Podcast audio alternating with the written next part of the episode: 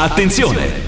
Il Morning Show è un programma senza filtri. Senza filtri. Nelle prossime 3 ore sentirete espressioni come: guarda, vorrei infilare il mio uccello in un termosifone. Posso o non posso? Chiamo Le Luciani, no?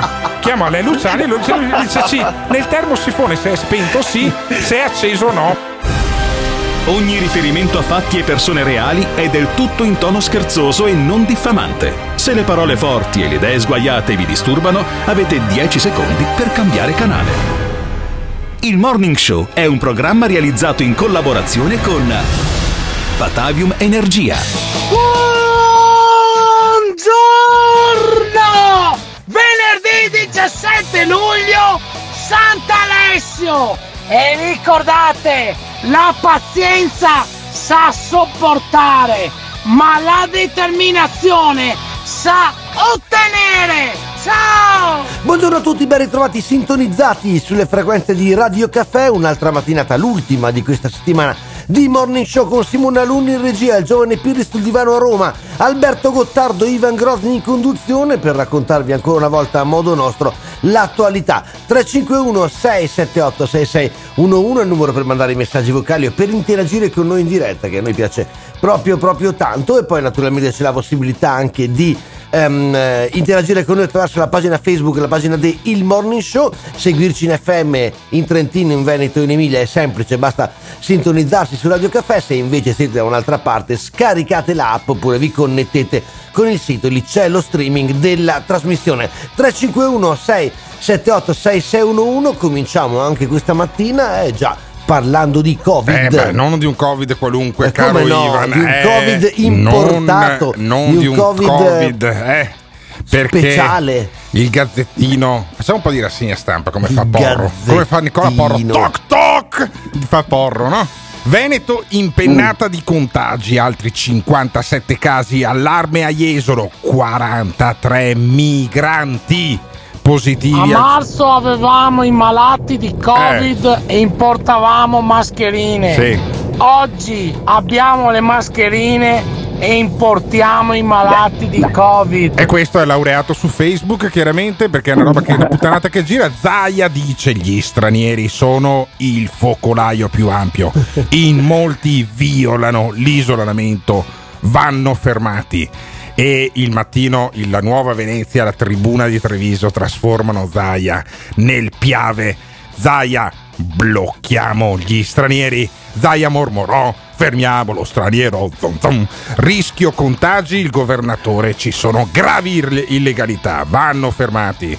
E pensa, se fermassimo anche quelli della 'ndrangheta, come fermiamo gli stranieri col Covid che non hanno una linea di febbre, sarebbe una regione fantastica. Sarebbe miracoloso, direi. 351-678-6611, fateci sentire cosa ne pensate di questa vicenda che noi andiamo a riassumere così.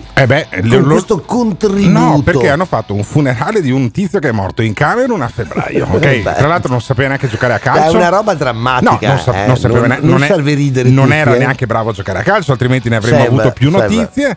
E questi qua che hanno fatto il funerale nel parco con tutte le distanze, perché è un parco enorme dove crescono speranze, e come diceva Gianni Morandi è cresciuto anche il Covid, sembrerebbe, perché alcuni sarebbero stati risultati positivi al tampone dei partecipanti al Covid, e poi soprattutto sono camerunesi partecipanti al funerale. Ma poi sono camerunesi giù, Pirri, dopo dobbiamo parlare dei negri prima. Sentiamo il funerale dei negri, come direbbe Borghezza, direbbe il funerale dei negri. 200 persone riunite in un parco all'aperto per commemorare un connazionale morto in Camerun a febbraio. La cerimonia funebre, organizzata dalla comunità camerunense, rischia di trasformarsi nell'ennesimo focolaio di Covid. 8 persone sono infatti risultate positive, per tutti è stato disposto l'isolamento e sono già stati eseguiti i tamponi ai loro contatti più stretti. Il Dipartimento di Prevenzione dell'UNS Uganda vuole però identificare ed eseguire i tamponi su tutti e 200 i partecipanti al funerale,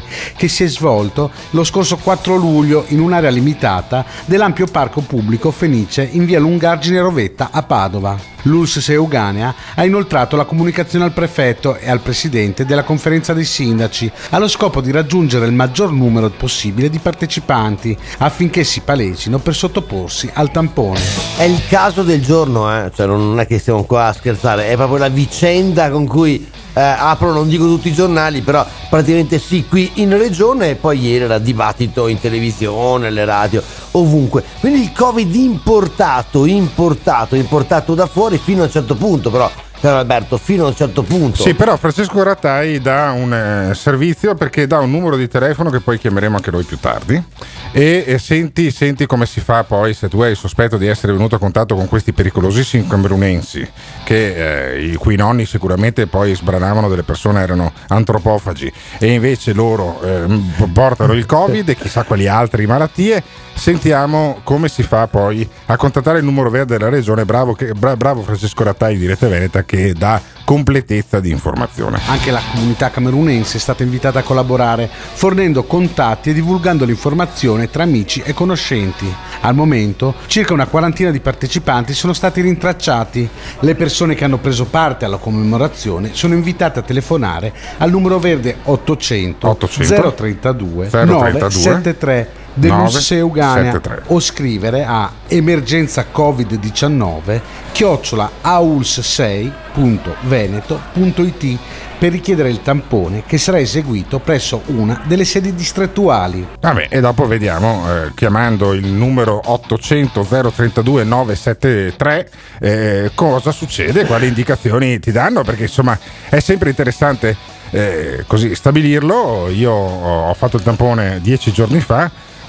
Sono dovuto andare prima dal medico curante. Sì, ma tu non eri andato funerale? Ero stato a una cena con Gio Formaggio, che è ancora peggio. Preferisco, credo che valga 4 funerali una cena con Gio Formaggio, a cui mi hanno costretto a partecipare. Io non volevo. Tra le altre cose ho avuto il culo di andare via prima del dolce, perché poi al momento del dolce è arrivato Lino Fraron, questo imprenditore. L'untore. No, non ha unto nessuno. Vabbè, ma ragazzi, però passa così, no, l'immaginario collettivo. Lo chiameremo più tardi. Dopo essere stato romanticamente massaggiato, è andato a mangiare il dolce. Lo chiameremo dopo, Lino Franon. Chiameremo dopo anche il numero verde della regione Veneto, emergenza Covid, che 800 032 973, se siete preoccupati per il Covid. Invece, se non siete preoccupati per il Covid, oppure se siete preoccupati e pensate che questa sia una trasmissione orrenda, potete lasciare un messaggio vocale al 351 678 6611. Questo è il Morning Show fino alle 10. Stiamo cominciando proprio così, riflettendo sul fatto che il Covid può arrivare da lontano. This is the Morning Show. Invece qui a Perugia ieri contagi 0, brutti infetti veneti. Hai capito, i nostri ascoltatori in vacanza? No, questo qua probabilmente abiterà anche a Perugia, oppure chi lo sa. Ma io non lo so, però con l'app uno può ascoltare anche dalla Morning Show, dalla Groenlandia, da dove vuole. Problema. Però la cosa che mi colpisce, capito, è che uno lo rivendica questa cosa di avere la propria città, il luogo dove sta, a contagi 0, capisci? Da noi invece la gente arriva da fuori, a far festa, i massaggi romantici. Sì, ma tu ci credi al contagio 0? Cioè, allora, il contagio 0 è il fatto che, ad esempio, non ho controllato nessuno del tuo comune, ma non è detto oppure che poi non ne hai beccato nessuno, cioè, non è. Ma poi cosa vuol dire contagio 0? Allora, ci sono migliaia di persone, ma davvero tante migliaia di persone, che hanno contratto il Covid, non sono mai stati neanche in ospedale. Cioè, essere contagiati non vuol dire che devi morire, e in ogni caso devi morire lo stesso, tra le altre cose. Sì, però più tardi. Prendo sempre il tram delle 6:30 a Padova, no? Ed è un esperimento tra l'antropologico e il sociologico, perché stamattina, proprio questa mattina, c'era una signora con dei fuseau che andrebbero larghi persino a me, che diceva: questo Covid, sono tanto preoccupata. Preoccupati del colesterolo, cazzo, cioè avrai il cuore imbrigliato in 8 kg di grasso, io mi preoccuperei di più. Ma lei, la signora, magari sta bene così. Sì, magari sta bene così, però è più probabile che faccia un infarto che non che muoia di Covid, capisci? Cioè, è vero, dai, ragazzi, assolutamente cioè, vero. Questa cosa è incredibile. E poi comunque, in ogni caso, se prendete il Covid in queste settimane, almeno fino al 20-21 di settembre, è colpa degli stranieri. È colpa degli stranieri, perché ci sono i camerunesi che fanno i funerali al Parco Fenice di Padova. Finalmente abbiamo avuto i negri che funzionano un po' meglio di quelli dell'est. No, ancora meglio, Emiliano, sì, meno miope. Cioè, allora, secondo me c'è stata una riunione e hanno detto cosa che funzionava nella campagna elettorale dell'anno scorso, i negri. Cosa che funziona nella campagna elettorale di quest'anno? Il virus. Proviamo a mettere insieme virus e negri. Allora vedi che è artificiale, vedi che ha ragione chi diceva che era artificiale. Io non ho mai visto. Questo è tutto studiato a tavolino, è tutto studiato a tavolino. Io non ho mai visto, un camerunense mangiare dei topi vivi, ma in ogni caso c'è uno stop anche Serbia, Montenegro, Kosovo, Balcani off limits. Croazia no, perché doveva andarsi a fare le vacanze. Ma Serbia, Montenegro e Kosovo, secondo Rete Veneta, sono dei paesi da cui arrivano gli untori. Senti. Serbia, Montenegro e Kosovo si aggiungono alla blacklist del Ministero della Salute per il rischio di rientro del Covid in Italia, come di fatto è già avvenuto sia in Friuli Venezia Giulia che in Veneto, con contagi fortunatamente ancora contenuti. L'ordinanza firmata oggi dal Ministro della Salute Roberto Speranza prevede il blocco dei voli aerei, dei treni e di tutti gli altri mezzi di trasporto da e per i tre paesi aggiunti alla lista di quelli a rischio per la pandemia, che già comprendeva 13 nazioni, tra cui anche la Bosnia-Erzegovina e la Macedonia del Nord. Dunque il provvedimento ha di fatto ricompreso tutta l'area balcanica, attualmente fortemente colpita dal virus. Chi è stato negli ultimi 14 giorni in questi territori ha il divieto di ingresso e transito in Italia, perciò non conta la nazionalità ma la presenza in quel paese nelle ultime due settimane. Nel mondo l'epidemia è nella fase più dura, ha scritto il ministro in un post su Facebook. Serve la massima prudenza per difendere i progressi che abbiamo fatto finora. No, fermo, messa così. Un tweet messa delle 12:19 del ministro Speranza. No, perché messa così sono cazzi, perché mio fratello lavora per un'azienda che ha degli stabilimenti in Serbia. Vorrebbe dire che lui non può tornare in Veneto. Beh, magari mia cognata sarà anche contenta, però in qualche maniera mi sembra un po' però pesante come cosa. Una lista utilissima, perché mancano il Brasile, gli Stati Uniti, la Cina. Cioè per esempio il Brasile, che ha Bolsonaro, che è stato anche contagiato e che si cura con l'idrossoclorochina. Ma lascia perdere lui, con Bolsonaro. Lui può venire in Italia, mentre i serbi no. Sì. Guarda che ha ragione Piri. Bolsonaro positivo ancora. Però noi abbiamo il nostro Bolsonaro, cioè una persona che ha un grande seguito, non è neanche positivo al Covid, è Luca Zaia, e si lamenta, dice beh cazzo, quando lo dicevo io sembravo razzista, adesso lo fanno tutti quanti. Senti Zaia. Quando lo dicevo io sarà qualcuno che sorrideva, qualcuno che diceva che ero razzista, no? Vedo che adesso si parla con tranquillità di stranieri, del pericolo coronavirus da rientro. Guardi, noi abbiamo avuto in una settimana di luglio 28 focolai, 13 locali, microfocolai, insomma gestibili in linea con le previsioni, e poi per arrivare a 28 gli altri 15 tutti portati da fuori, dall'estero. Si ricorda quando io il 3 di febbraio 2020 dicevo dobbiamo isolare gli studenti che vengono da fuori prima di rientrare in classe? Mi hanno detto che ero razzista. Oggi si parla comunemente di tutte queste cose. Hai capito? Zaia l'aveva vista lunga e dice comunque c'è un piccolo ritorno di fiamma. Adesso siamo preoccupati di questo piccolo ritorno di fiamma che riusciamo a gestire, che però non dobbiamo sottovalutare, cioè di chi viene dall'estero e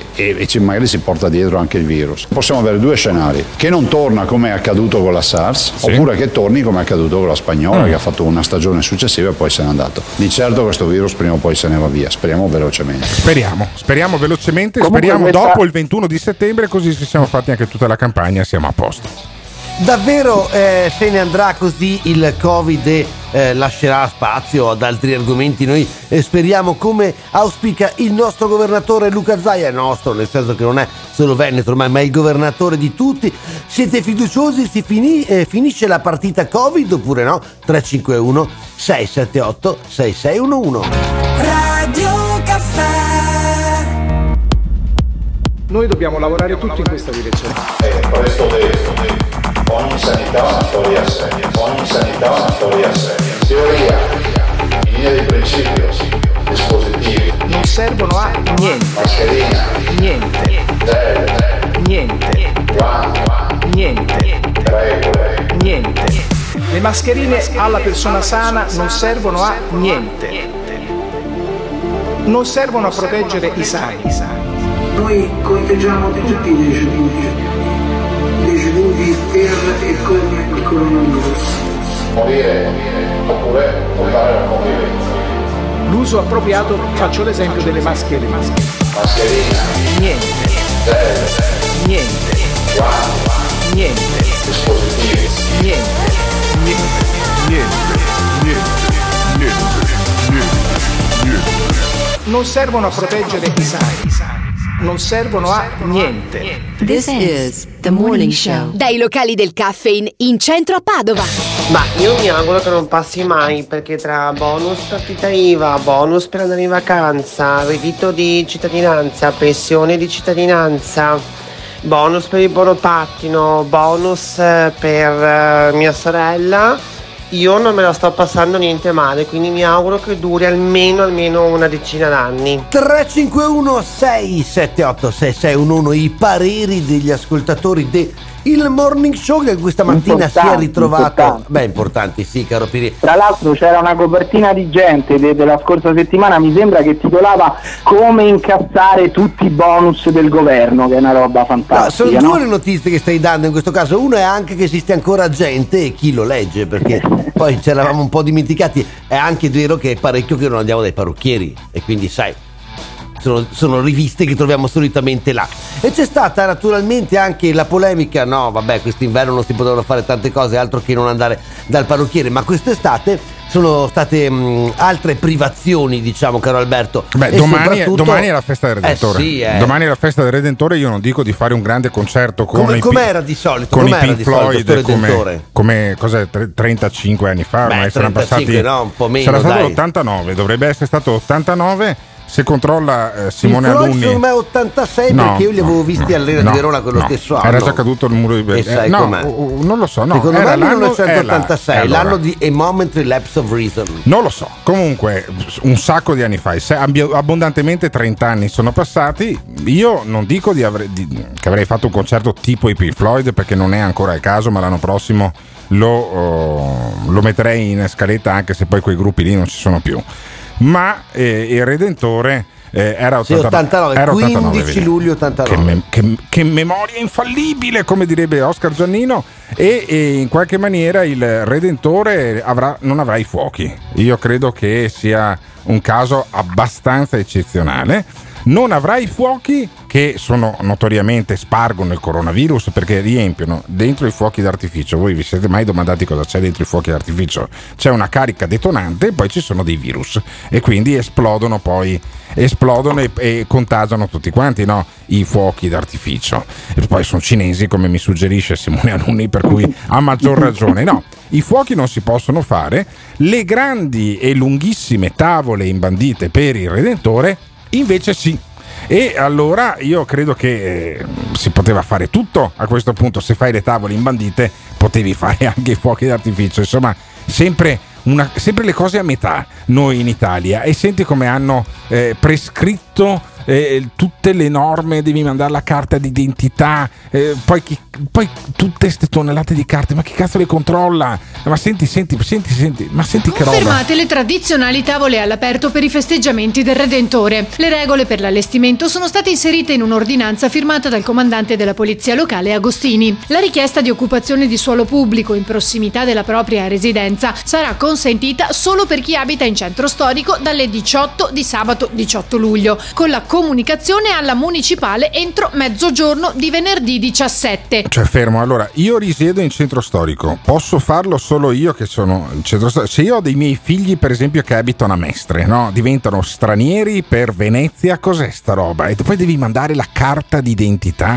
alla polizia municipale. Vabbè, quello è manderò il nome e cognome, la polizia municipale ce l'avrà la mia carta d'identità? No, ma che roba è? Fotocopie, robe entro il mezzogiorno. Allora, se voi volete mangiare all'aperto a Venezia, avete ancora grosso modo 6 ore, 5 ore e mezza per mandare la vostra carta d'identità, che la polizia municipale ha già, al comando della polizia municipale di Venezia. Ma andiamo avanti. All'indirizzo comando.pm@comune.venezia.it, allegando un apposito modulo e il proprio documento di identità, certo. Escluse area marciana e riva degli Schiavoni. Vabbè, quindi insomma nella parte più centrale non si può fare la tavolata. E senti ancora le linee guida. le linee guida per le tavolate, perché hanno fatto le linee guida per le tavolate. Ogni tavolata dovrà avere a disposizione una soluzione idroalcolica per la disinfezione delle mani e tra le occupazioni dovrà essere garantito uno spazio di almeno 1,5 metri in modo da favorire gli spostamenti. Lungo le rive, inoltre, le tavole dovranno essere posizionate lato acqua. Al termine della festa si dovrà rimuovere tutto entro l'una di notte, lasciando lo spazio libero da rifiuti. Perfetto, allora intanto i tavoli lato acqua, così se bevi due ombre in più finisci in acqua e morirà più gente, annegata che di Covid a Venezia nelle prossime settimane. E poi la soluzione idroalcolica ecco, dimmi. Il prosecco, lo spritz, vale tutto. Noi non siamo rigidi rispetto a queste cose qua. Allora io farei un appello alla polizia municipale di Venezia: smettete di rompere le balle ai vostri concittadini, perché sarebbero anche quelli che pagano lo stipendio poi dei vigili urbani. Adesso ma una volta che se lo guadagnano devono andare lì, leggere l'email, almeno fanno qualcosa, perdono un po' di tempo, stanno lì, li occupiamo. Non è male, è incredibile sta cosa, cioè, sono centinaia di anni che i veneziani fanno le tavole sulle rive per il Redentore e quest'anno gli mandi tutto il regolamentino, 1,5 metri, la soluzione idroalcolica, le tavole che devono rientrare ma non valgono le regole per i veneziani, non ho capito. No, per carità, ma infatti i veneziani sono dei coglioni che invece si sarebbero messi tutti quanti dentro una cabina del telefono e si sarebbero ruttati in faccia l'uno con l'altro. Io sono convinto che se non ci fosse stato il regolamento della polizia municipale avrebbero spanto il coronavirus peggio della peste bubbonica del 600. Un'estate senza il Palio di Siena, senza il Redentore a Venezia, senza chi lo sa quante cose. A voi piace l'estate così? Vi piace perdervi quelli che sono gli appuntamenti che poi caratterizzano spesso questo periodo dell'anno? 351 678 6611. This is the morning show. Il comandante dei vigili Agostini di Venezia è lo stesso che mandò 9 vigili a Erotica Tour per controllare che la gente assistendo a spettacoli erotici di tale siffatto, insomma, così, non in preda a un flusso ormonale bestiale, non commettessero casini, e quindi andarono i 9 agenti e Erotica Tour pagò 10.000 euro questo servizio. Meraviglioso però, guarda che bello invece aggiungere dei tasselli. Pensa che schifo gli faceva agli agenti, che raccontiamo. Agli agenti della polizia municipale, che schifo gli faceva poi andare all'Erotica Tour a controllare. E dovranno controllare i vigili di Venezia che siano rispettate il metro e mezzo di distanza, i tavoli riva, la parte dell'acqua e poi tutta una serie di altre prescrizioni che devono comunicare. Ad esempio devono comunicare il nominativo e anche la carta di identità che la polizia municipale ha già entro mezzogiorno, perché altrimenti non si può fare la cena all'aperto a Venezia in occasione del Redentore. Lo stai dicendo con un tono che uno gli viene l'ansia, capito? Guarda, l'hai mandato caro, l'hai mandata la mail, l'hai mandato i documenti, ma una cosa assurda. Questo è un paese nel quale noi dovevamo ricordare che ci si deve lavare le mani, se lo vorrei.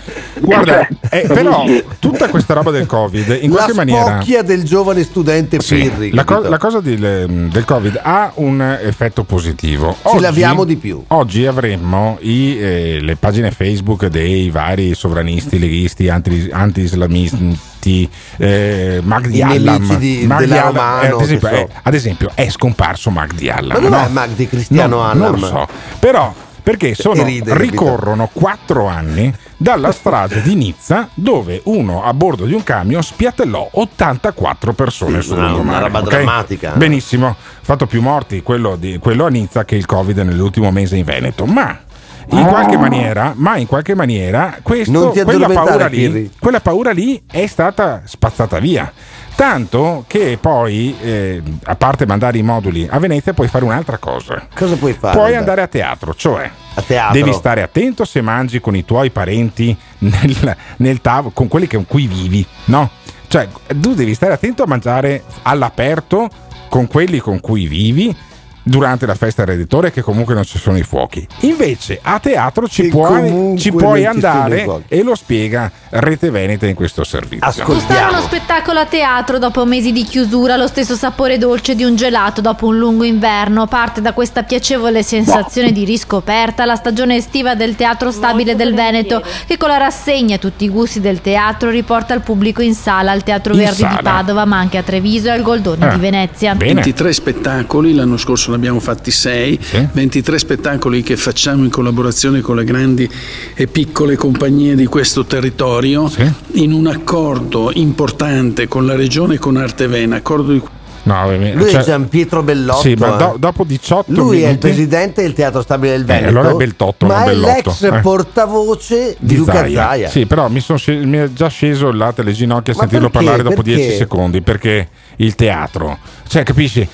Guarda che messaggio che sta dando Gottardo, il teatro annoia. Guarda che lo stai dicendo tra le righe. È al chiuso. Lo stai dicendo tu. Ma quelli che vanno a teatro, ad esempio, ma al quelli che vanno a teatro che già... capito, sottointende qualcosa di negativo, al Verdi di Padova, al Goldoni di Venezia, quello che è. Ma in qualche maniera mandano poi la carta d'identità alla polizia municipale? No, dovrebbero mandarlo. Se io per mangiare con mia zia e mio fratello devo mandare la carta d'identità, no, io voglio che mandino la carta d'identità anche quelli. Ma perché vuoi? Sai, tu vuoi che sono mandino? Chiuso. Ma cosa c'entra? Ma lasciali tranquilli, lasciali sereni. Noi siamo in una regione in cui rompi le balle a quelli che mangiano con i propri parenti all'aperto a Venezia, sì, ma e quelli poi che mangiano con i propri parenti devono occupare il suolo pubblico, credo sia questa la... piccolo dettaglio che è così. No, certo, vedi, non sei veneziano, non lo sai. Uno sui Masegni di Venezia tradizionalmente fa quel cazzo che vuole senza chiedere un cazzo a nessuno. Le vecchie di Venezia sono centinaia di anni che buttano l'acqua sui Masegni di Venezia in maniera che si raffreddano e poi la sera fanno comarò appunto sui Masegni. Ma tu sei romano e io provo pena per te. Io provo pena per te. Ma davvero, ad essere veramente brutto, a strennati oltre il po', ad essere una cosa proprio... Guarda, cioè, noi li vogliamo bene lo stesso comunque in ogni caso. 6-7... Beh sì, davvero. 351-678-6611. Quante cose non si possono fare a causa del Covid, ma quante invece se ne possono fare? Raccontatecelo. 351 678 6611. Radio Caffè. Volevo comunicare la mia piena sfiducia a questo governo e a questa maggioranza. Denuncio una sistematica alterazione della verità. Anche nei documenti ufficiali, come questo che dichiara senza alcuna autorità governativa, a seguito del perdurare dell'emergenza epidemiologica, il decreto, leggo oggi l'intervista di Matteo Bassetti sul fronte di terapie intensive. Praticamente la malattia sembra essersi spenta, visto che il periodo di contagiosità della malattia al massimo dura un mese. Mi sembra un dato assolutamente positivo e confortante, perché siamo più di 2 mesi dall'apertura dopo la clausura e praticamente non vediamo più la patologia del Covid. Allora posso darvi l'indicazione che i dipendenti del parco sono sospesi dal lavoro, come i dipendenti della regione, perché non devono andare al lavoro perché c'è il Covid che non c'è. Dunque prendono lo stipendio, non lavorano, facciamo un pessimo servizio al turismo e facciamo stare a casa gente che potrebbe lavorare in una città totalmente sana. Vergogna! Allora qualcuno mente. Qui non c'è coraggio, ma c'è viltà. Viltà, vergogna! Qui non c'è sostegno al lavoro, ma c'è menzogna, vergogna! Non c'è fiducia, ma bugia, sono bugie e menzogne, vergogna! This is The Morning Show. Dai locali del caffè in centro a Padova. Sai che lo ascolterei in loop mezza mattina? Vergogna. Ma è fantastico Sgarbi, è meraviglioso Vittorio. Beh, detto è uno dei più divisivi tra i parlamentari che ci sono in questo Parlamento. Anche perché 3/4 manco li conosciamo. Ti viene in mente l'intervento sul Covid di un altro parlamentare? No, sinceramente a parte Sgarbi. No. Allora perché tu dici Vittorione, dove sei? Il Parlamento si è riunito, credo, per la 14ª o 15ª volta negli ultimi mesi per discutere delle normative, delle iniziative su questo contagio, su questa pandemia, su cui poi non ha di fatto mai detto nulla, perché fanno tutto con i decreti del Presidente del Consiglio dei Ministri, ok? Per cui poi alla fine potevano anche stare a casa. Perché se stiamo ad aspettare Sgarbi, che ha fatto 6 proposte di legge come cofirmatario in 2 anni. Vabbè. Cioè, però Sgarbi comunque dobbiamo decretare, bene, no, siamo bloccati. Allora, sai, ce ne sono che ne fanno 100, non diventano mai legge, e quindi poi alla fine poi questo è una repubblica dove si decreta molto di più. Una la presentasse, una non come cofirmatario di sua iniziativa. Sgarbi ha un ruolo più alto, che è quello di orientare l'opinione pubblica ancora prima che il Parlamento. Sì, perché l'opinione pubblica è facilmente orientabile. Quindi poi sostiene in qualche maniera che dobbiamo uscire da questo stato di emergenza, ad esempio Sgarbi, uno Sgarbi monumentale. Io non metterei però queste adesso chitarre qua, che da settembre non vorrei più sentire, Simone Alunni, non mi funzionano tanto bene. The End. Io vorrei sentire, appunto, ma non era per Conte, ma anche per Sgarbi, ma anche per Sgarbi, perché è uno Sgarbi crepuscolare. È uno Sgarbi che si è ampiamente rotto le palle di dire sempre le solite cose, che poi al massimo lo portano via in 4, no? Tra braccia e gambe, come abbiamo visto la settimana scorsa. Molto forti, però Sgarbi, infatti Sgarbi all'inizio è pacato, Sgarbi, senti Sgarbi. È ancora sotto shock. Onorevoli colleghi, non dobbiamo convivere con il virus. E invece da più parte viene questa esortazione come un tentativo di risolvere un problema di cui non conosciamo gli estremi, però abbiamo dei dati, ed è vero che in altri paesi si diffonde il virus o perlomeno si amplificano i contagiati, però dei dati li abbiamo. In un tempo 4.900, pare che fossero, oggi più di 8.000 posti di terapia intensiva, 60 persone in terapia intensiva. È vero, oggi. Però, è vero. Certo, non è una notizia rassicurante, però dobbiamo drammatizzarla. Su 8.000? Abbiamo 114 positivi oggi, che per una popolazione vasta come quella italiana sembra un numero inquietante. E abbiamo 17 morti.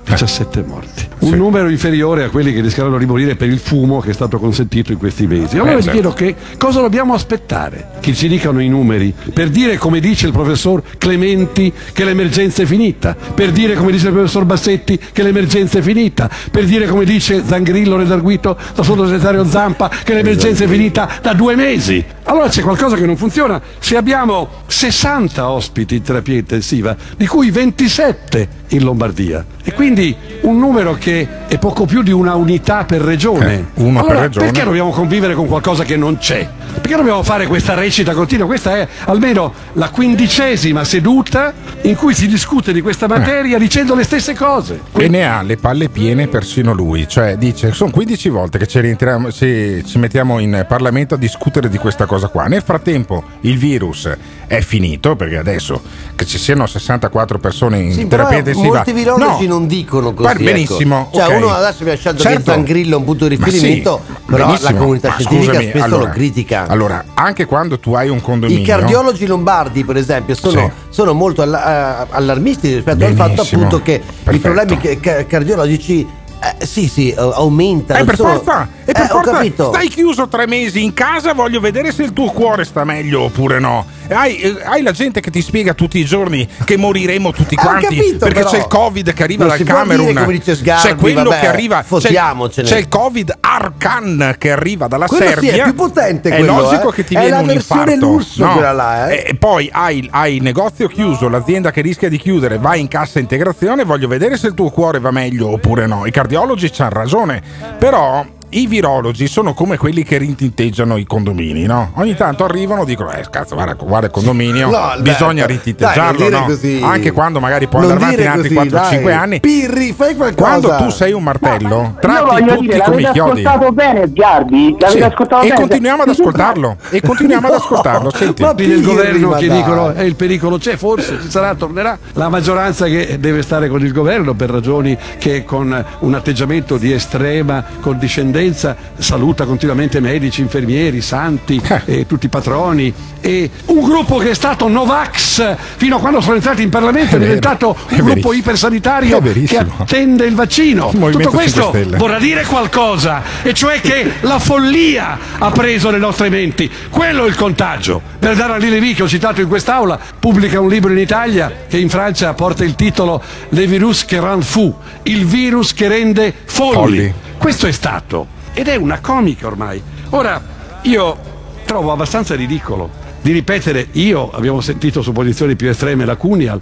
poi diverse gradazioni, la Gelmini ha detto riapriamo tutto. Certo, con questi dati, con 17 morti, potresti anche tentare di non fingere che la mascherina è utile. Non lo è, perché quella mascherina dopo 4 ore perde ogni efficacia e non impedisce, come sappiamo da ogni evidenza, che il morbo passi lo stesso. Però stiamo recitando questa parte di uomini mascherati, e io vengo redarguito dalle vicepresidenti ogni volta se la metta bene, se la metta a posto, se la metta con eleganza. È una comica ridicola. Lo dico perché se dobbiamo liberare l'Italia non dobbiamo immaginare il 31 dicembre o il 31 ottobre, ma dire agli italiani quello che vogliono, quello che desiderano, di poter riprendere a lavorare come prima, dimenticando questo grottesco momento di idiozia, di recita, di finzione, di farsa, in cui la verità del male è sopraffatta dalle nostre inutili parole. Ma allora, verità del male. Ma allora, è un momento di idiozia, di farsa. Probabilmente è anche un momento di farsa, dai. Adesso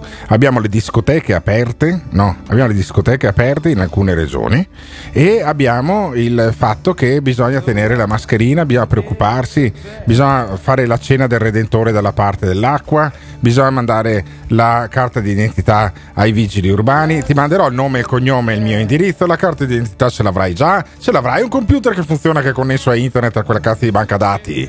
Ma capisci, cioè è tutto controllo, tutto è permesso, bisogna chiedere il permesso per questo, bisogna chiedere il permesso per quello. Ma perché io devo chiedere il permesso a quelli a cui io pago lo stipendio? Loro non devono permettersi di rompermi le balle. Io sono convintissimo di questa cosa qua, non me lo toglie nessuno dalla testa. Sto dalla parte di Sgarbi tutta la vita. E voi state dalla parte di Sgarbi oppure no? 351 678 6611. This is The Morning Show. No, Vittorio, il virus che rende folli, il virus che rende deficienti. Il virus spaventa ancora. Sentito il nostro ascoltatore, sentito cosa ha detto Alberto. Ma no, ma non è il virus. Se fa diventare deficienti vuol dire che c'è anche paura di diventarlo. Allora, capisci? C'era mia mamma che da piccolo diceva non stare troppo davanti alla televisione che diventi deficiente. Non lo so se avesse ragione. Forse non so, un po' sì comunque. Non so se abbia fatto bene. Col senno di poi. Non so se abbia fatto bene o male. Poi fare un'ora e mezza di un'ora di diretta ogni giorno su Antena 3 al popolo veneto, certamente ce n'è uno che ce l'ha, che è parecchio incazzato con Zaia, che è il suo principale, almeno quello che dovrebbe essere il suo principale. Lo è il principale competitor, visto che gli altri si fanno la campagna elettorale. Lo vediamo il 20 di settembre. E parte con i favori del pronostico per arrivare secondo, che è Arturo Lorenzoni, candidato del Partito Democratico alle prossime elezioni regionali. E anche Lorenzoni, devo dire, da quando non è più vice sindaco ha un minimo di verve in più, non ci voleva tanto, ma l'ha acquistata. Fa un video su Facebook in cui fa un po' una moviola di quello che è successo in Veneto, che è principalmente la regione in cui irradiamo il segnale di Radio Caffè, che poi potete sentire anche in Emilia, in Trentino e con l'app un po' dappertutto. Ma sentiamo appunto il principale avversario di Zaia come fa la moviola di quello che è successo comunicativamente negli ultimi 3 mesi dopo 135 conferenze stampa del presidente della regione Luca Zaia. Abbiamo avuto una gestione della comunicazione sull'emergenza Covid che è stata veramente altalenante e orientata alla ricerca del consenso. Un giorno era pandemia mediatica, il giorno dopo andava resa zona rossa tutta l'Italia, il giorno successivo Padova, Venezia e Treviso non dovevano essere rese zone rossa perché gli scienziati del Veneto avevano detto che non sarebbe servita quella misura. Ecco, questo altalenare, questo dare messaggi contrastanti in tempi ravvicinati ai cittadini crea incertezza, crea insicurezza, crea danno economico alle nostre imprese. Abbiamo bisogno di una guida scientifica chiara e orientata al risultato e non al conseguimento del consenso guida scientifica politico. Per questo io propongo che sia affidato ad un commissario la gestione dell'emergenza virus, e questo commissario credo possa essere il professor Andrea Crisanti, che ha un'autorevolezza e una conoscenza dei temi di assoluto valore a livello internazionale. Giuro che non avevo ascoltato fino alla fine questo video. Allora, da qui è stato estratto l'audio. Ha scoperto che i politici rincorrono il consenso. Cioè, ma soprattutto però, vista da fuori comunque questa roba, non è che devo difendere Lorenzoni, però lui lo sta dicendo da mesi. Sì, va benissimo, ma allora, la dice da mesi, cioè, e dice, proponendo Crisanti, una cosa molto precisa. Però, scusami, la smettiamo di dar voce. L'ha votato, scusate, bravissimo, cioè, bravissimo. Molto bene. Benissimo chiedere un parere, ma commissariare una regione mi sembra che poi ma nessuno vuole commissariare una regione. No, l'ha detto lui. No, scusami, fammi ascoltare. Scusami, andiamo lunghi, non me ne frega un cazzo. Fammi riascoltare l'ultimo pezzo quando Lorenzoni, che si candida a fare il governatore del Veneto, quindi a prendere su di sé le decisioni, dice: io, se succede una pandemia, sai cosa faccio? Non prendo io le decisioni, nomino uno che prende le decisioni da parte mia, perché il commissario si chiama commissario per questo motivo non della regione, della sanità, che è il 90%. 90%, visto considerata chi l'ha governata fino ad oggi, questo non si può dire, perché sennò sai com'è. Lascia perdere. Allora, sentiamo le parole, perché è fantastico. Cioè, lui dice: io mi candido a fare politica, però se ci saranno delle decisioni politiche da prendere sulla pandemia, mi faccio commissariare da un virologo che sta in laboratorio. Senti.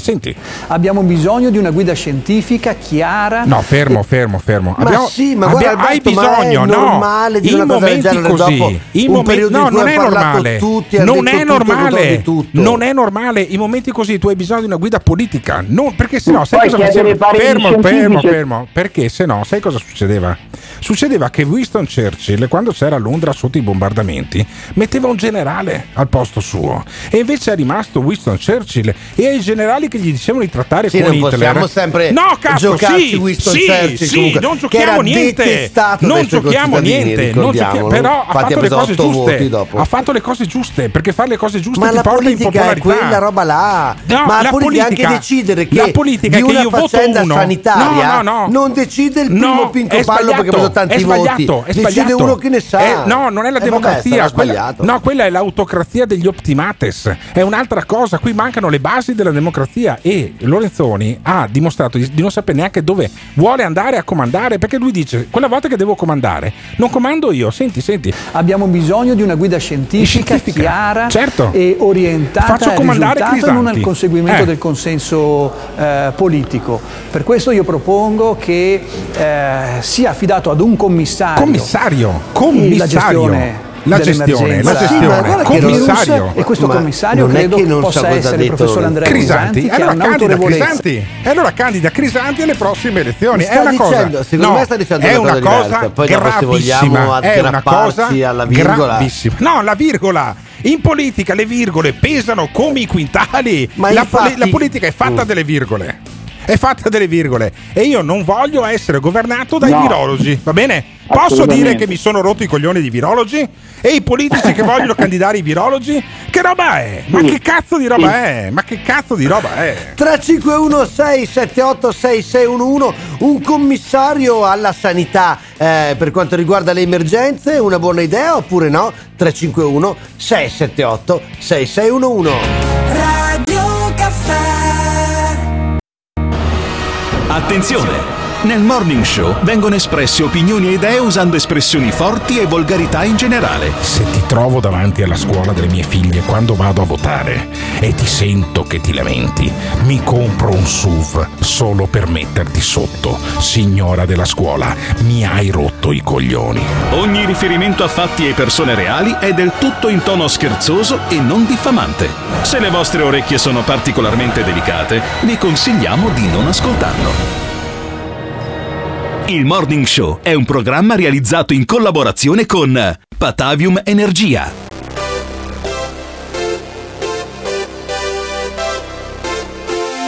Credo che le persone intelligenti si facciano aiutare su cose che non si sanno.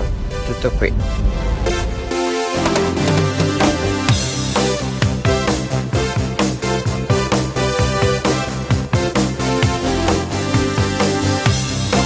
Ma siamo dei virus che dobbiamo essere governati dai virologi. A me sembra solamente marketing, perché Crisanti, essendo molto stimato e molto seguito, è ovvio che Lorenzoni indichi lui come responsabile della nostra salute. Però Lorenzoni, se non hai voglia di fare il tuo lavoro, cambia lavoro. Beh, da uno che quando stava per esplodere l'emergenza andava a mangiare gli involtini dai cinesi, che diceva che il virus era solo il razzismo e si combatteva coi libri, cosa vuoi, a chi vuoi che chieda aiuto? Cosa vuoi che sappia governare uno così? Forse il senso di tutto questo è che la classe politica italiana è inadeguata a governare ad ogni livello, nazionale, regionale, comunale, e allora tanto vale che ci siano sempre dei tecnici, sia a livello nazionale con i governi tecnici, vedi l'ultimo di Monti, e evidentemente anche in regione dei virologi che decidano in caso di emergenza. Un messaggino che vorrei arrivasse a Lorenzoni: oltre al commissario Crisanti alla sanità, potremmo anche mettere un commissario ai lavori pubblici, che potrebbe essere un ingegnere edile, un commissario alle politiche sociali potrebbe essere un noto psicologo, un commissario al bilancio il più bravo commercialista del Veneto, e avanti così. Sì. Poi mettiamo anche un commissario presidente della regione Veneto. Sì, certo, certo. Almeno risparmiamo un po' di soldi. Commissari tutto. Ok? Certo, effettivamente commissari tutto, cioè tu rinunci al tuo ruolo politico. Uno che non ha rinunciato al suo ruolo politico è Giuseppe Conte. No, però no, Alberto, certo, dai. Te lo spiego. Ma se la metti così, te lo spiego così. È una forzatura. No, non è una forzatura. Sai cosa bisogna avere per fare politica in maniera adeguata, oltre alla testa? I coglioni. Bisogna avere i coglioni, perché se non hai i coglioni commissari tutto. Se hai le palle invece tieni dritta la tua visione per cui ti hanno votato e vai avanti tu. Non è che dici dopo no, cazzo, colpa del commissario, ha sbagliato lui. No, sbagli tu in prima persona. Bisogna avere le palle. E le palle, io non so se è giusto o sbagliato, ma certamente le palle ha dimostrato di averle. Sai chi? Uno che io non avrei mai pensato l'anno scorso di pronunciare una frase del genere adesso, Giuseppe Conte. Giuseppe Conte è andato dai Benetton e gli ha detto: sapete cosa? Certo. Ma anche questa è un po' la narrazione, cioè come la vogliamo raccontare. Beh, poteva commissariare tutto. Può raccontare in tanti Giuseppe modi, modo è anche questo. Giuseppe Conte poteva commissariare e dire: il commissario mi ha detto di fare sta roba qua. E invece è andato dai Benetton e gli ha detto: sapete cosa succede adesso? Che voi, un po' alla volta, uscite dalla compagine societaria. Ma vengono ricoperti di soldi, eh? Dopo che vengano ricoperti di soldi, oppure no? Questo va detto. Questo lo scopriremo. I coglioni di spendere i soldi degli altri, ce l'abbiamo detto. Certo. Benissimo. Ed è il discorso di prima, bravo Pirri, perché giustamente un presidente, un governatore di una regione può sparare le minchiate che vuole, e le abbiamo raccontate, e poi passa che lui è un figo, ha risolto i problemi. Invece uno che dice: ah, sai, mi si è rotto un tubo, chiamo un idraulico, è un coglione perché non sa risolvere da solo. Allora, se io chiamo l'idraulico che mi gestisce casa, mi decide cosa mangio a mezzogiorno, alla sera, chi paga le bollette, no, commissariare vuol dire che l'idraulico scusami se non capisci il senso delle parole. Allora, commissariare, allora a casa mia se io chiamo l'idraulico è un tecnico, quando per risolvere la questione del tubo. Il tubo chiamerai un idraulico. Quando faccio commissariare tutto l'aspetto vuol dire che l'idraulico si scopa anche mia moglie e decide dove vanno a scuola i miei figli, e non è quello che ha detto Antonio. Scusami, ha detto commissariamento vuol dire che l'idraulico si scopa anche mia moglie. Lo dico veramente con un groppo in gola, ma ha ragione Alberto Gottardo.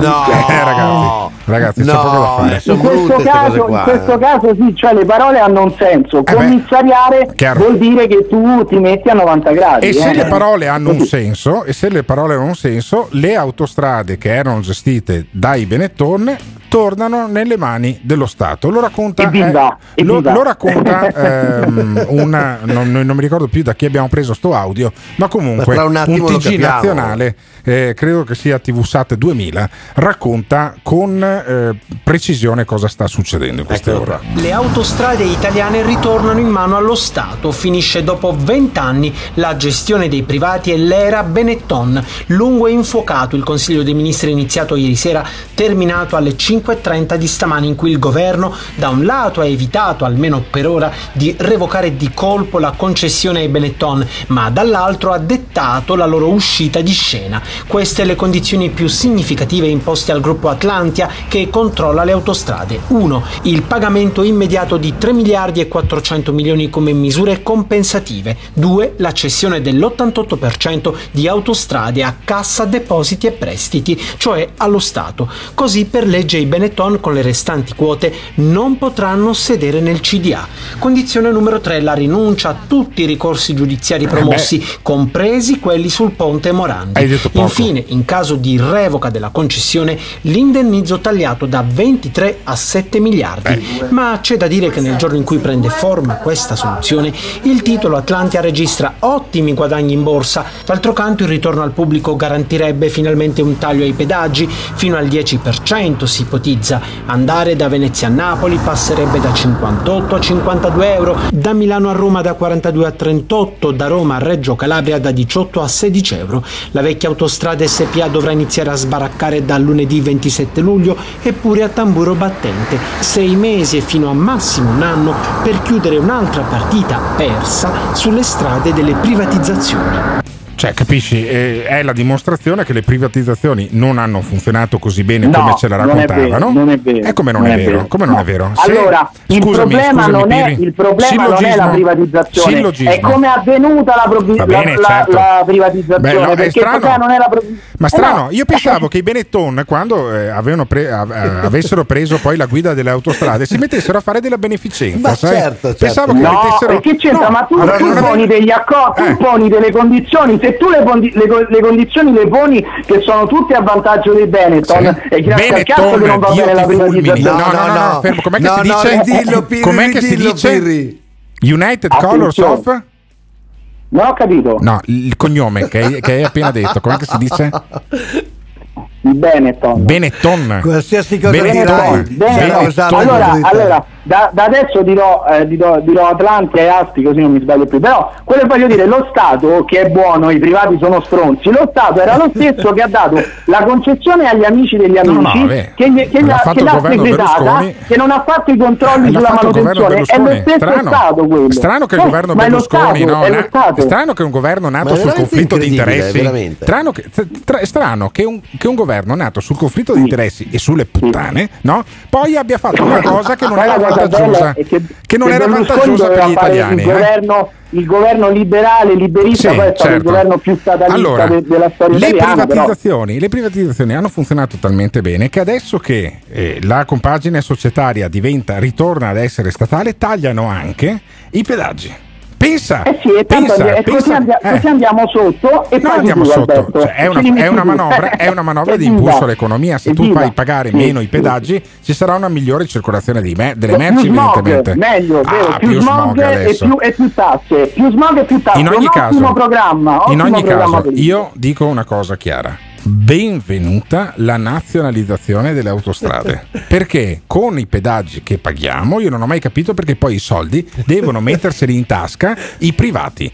Benvenuta la nazionalizzazione delle autostrade. Guarda, io sono contentissimo di questa cosa.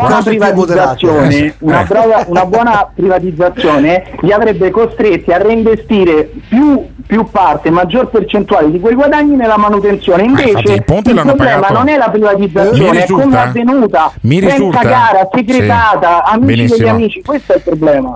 Nel 2008, in ogni caso, mi risulta che il ponte l'abbia pagato poi Autostrade per l'Italia, non l'ha pagato lo Stato, e questo è un passo in avanti. Adesso loro prendono, fanno armi e bagagli, se ne vanno fuori dal Consiglio di amministrazione e torna in mano pubblica uno degli asset principali. 3 miliardi di liquidazione, e poi gli prendiamo l'80%.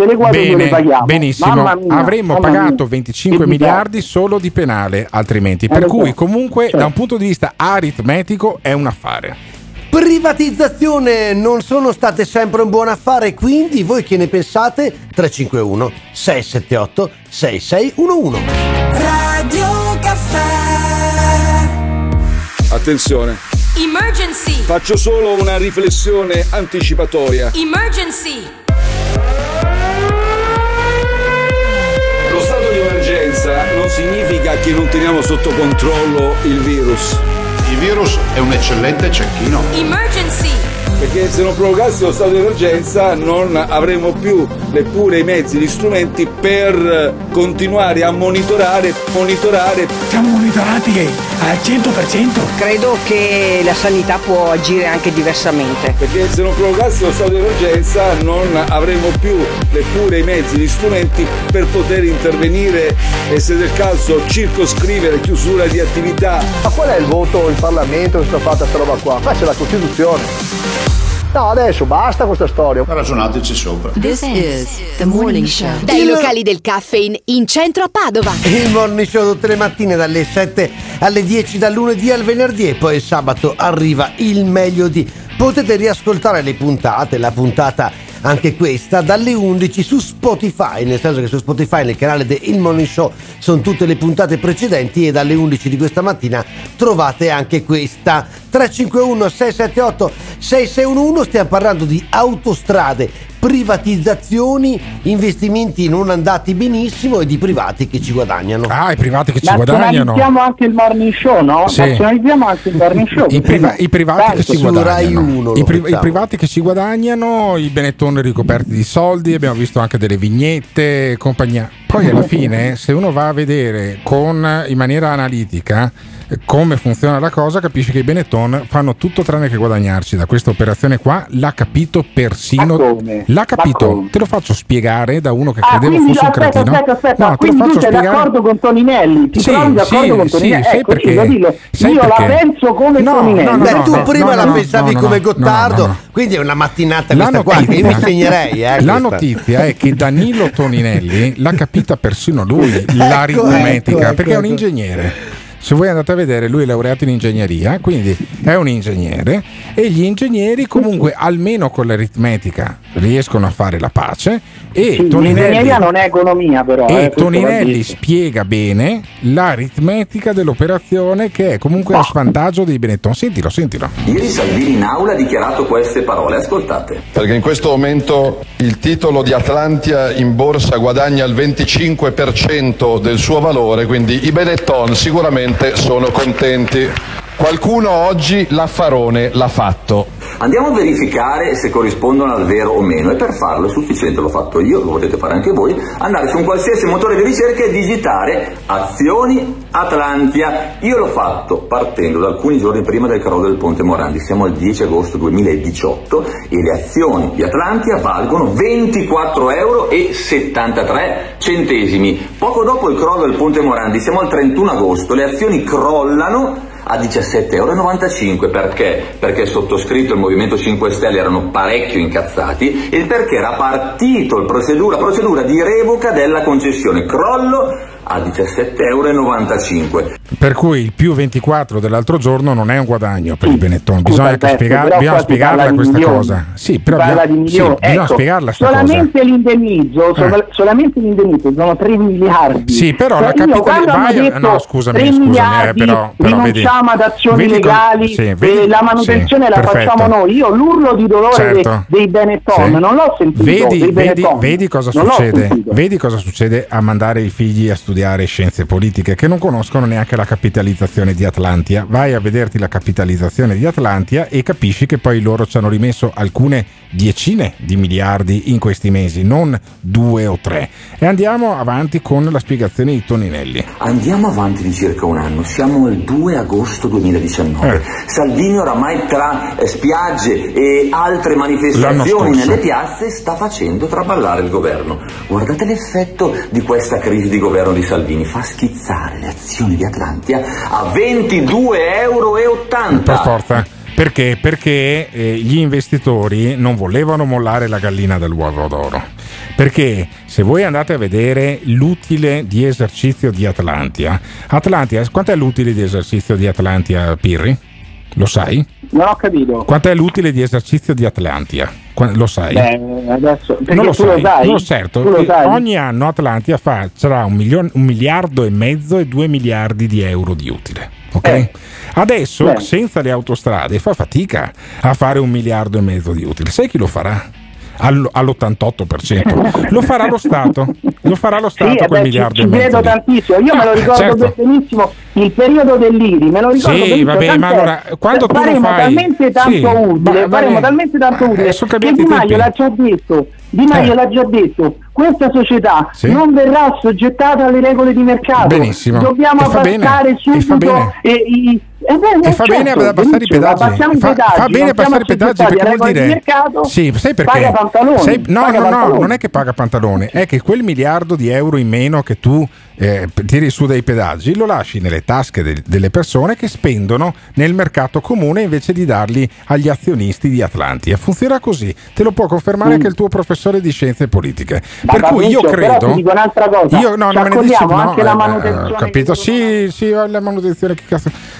Andiamo avanti a sentire Toninelli. 2 agosto 2019. Ma che cosa accade quando Salvini dal papete annuncia la caduta del governo Conte 1? Incredibile, c'è un rimbalzo positivo delle azioni Benetton, addirittura a 24,15 €. 9 agosto 2019 dal papete annuncia il crollo del governo Conte 1 e schizzano le azioni di Atlantia dal papete. Perché il grande vantaggio per i Benetton era quello di continuare a gestire le autostrade, ok? Magari pagare anche una piccola penale, ma comunque continuare a portarsi a casa i soldi degli italiani.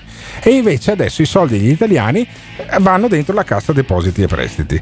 Io credo che sia anche una lezione per quei concessionari pubblici che devono fare un po' più di attenzione quando gestiscono poi la cosa privata, la cosa pubblica, perché il pubblico può anche incazzarsi e portarsi indietro tutto il cucuzzaro. C'è il piccolo dettaglio che il pubblico è il regolatore, quindi i termini li stabilisce il pubblico. Se il pubblico non è in grado di stabilire i termini, benissimo, ma cazzo che infatti il problema, il problema iniziale è stata la convenzione del 2008 fatta dal governo Berlusconi, che era fatta lo Stato, il governo Berlusconi l'ha fatta il governo Berlusconi, quindi lo Stato è cattivo, non il privato. L'ha fatta il governo Berlusconi. Il silogismo, no? Il silogismo Aristotele. Chi l'ha fatta la concessione? Chi ha stabilito i termini? Il governo. Il pubblico. Il governo. Chi sono gli stronzi? Quelli del pubblico. Certo, il governo. Infatti, adesso è cambiato il governo e tu hai avuto un effetto positivo, perché io credo che sia positivo che i miliardi di euro che prima entravano nelle casse di Benetton entrino nella cassa dello Stato. Non smetterò mai di ripetere questa cosa qua. L'accordo del governo su autostrade vi convince? 351 678 6611. This is the morning show. Attenzione, Toninelli è laureato in giurisprudenza. Quindi secondo Pirri si stava meglio quando i pedaggi erano più alti e le manutenzioni venivano fatte un po' alla cazzo, devo ancora capire. Poi non capisco perché c'era questa clausola di risarcire Benetton, non ci fosse una clausola che diceva che in caso di omissione di interventi stradali eccetera Benetton dovessero risarcire lo Stato e i cittadini. Non ti piace quello che stai ascoltando? O cambi canale oppure ci puoi mandare un messaggio vocale al 351 678 6611. Non fuggire, partecipa. Radio Caffè. Mi corre l'obbligo di fare alcune precisazioni, alcuni fatti. Il Morning Show non è stato istituito ieri, non è stato approvato o attivato la scorsa notte, come falsamente e irresponsabilmente è stato dichiarato. Questa volta lo devo dire, devo fare nomi e cognomi, nomi e cognomi, nomi e cognomi, nomi e cognomi, nomi e cognomi, devo fare nomi e cognomi, nomi e cognomi, nomi e cognomi, nomi e cognomi, devo fare nomi e cognomi. Alberto Gottardo, inadeguato. Ivan Grozny, inadatto. Simone Alunni, una grande frustrazione per tutti. L'Italia non ha bisogno del Morning Show. L'Italia non ritiene il Morning Show adeguato a questa emergenza. Chiudete la sua trasmissione. This is the morning show. Dai locali del caffè in centro a Padova. Speriamo però che adesso che le autostrade sono sotto lo Stato italiano, tutti i ponti costruiti negli anni 60 e 70 che sono pieni le autostrade hanno una durata di 50 anni perché il cemento armato fino al 2004-2005 aveva una durata di 50 anni, quindi sono tutti da rifare se non vogliamo che crollano tutti. Auguri. I ponti, stiamo parlando di ponti perché stiamo parlando di autostrade rispetto all'accordo che c'è stato qualche giorno fa annunciato dal Premier Conte e che divide, perché per qualcuno ci ha guadagnato l'autostrada, quindi lo Stato, peraltro invece ci ha guadagnato Benetton, caro Alberto, Benetton, e quindi evidentemente è una faccenda anche molto veneta perché è una famiglia molto importante, molto ricca, certo. Diciamolo, e quindi è evidente, insomma, i fratelli Benetton a testa hanno un patrimonio variabile tra il miliardo e i 2 miliardi, quindi euro. Non finiscono in mezzo a una strada, questo va anche detto perché ieri Benetton ha dichiarato sempre via social, sì. È arrivata questa comunicazione riguardo al fatto appunto che sono stati trattati, diciamo, come peggio di una cameriera, che naturalmente poi la cosa ha scatenato ancora più casino. Io non sapevo che a fare i camerieri vista come una cosa classista, dai Alberto, no, sapevo, ma poi soprattutto non sapevo che a fare i camerieri si facessero così tanti soldi, perché tu dici giustamente, se no col cavolo che mi alzo alle 5 e mezzo tutte le mattine, vado a fare il cameriere 3-4 ore, certo, ogni weekend, e poi mi faccio tutto un impero tra l'Italia e l'Argentina. Non funziona così. Peccato. I sindaci del Trevigiano stanno dalla parte di chi che capirai, da chi che gay gay. No, ma dai, allora, no, ma spiega bene perché? Mi ha sorpreso.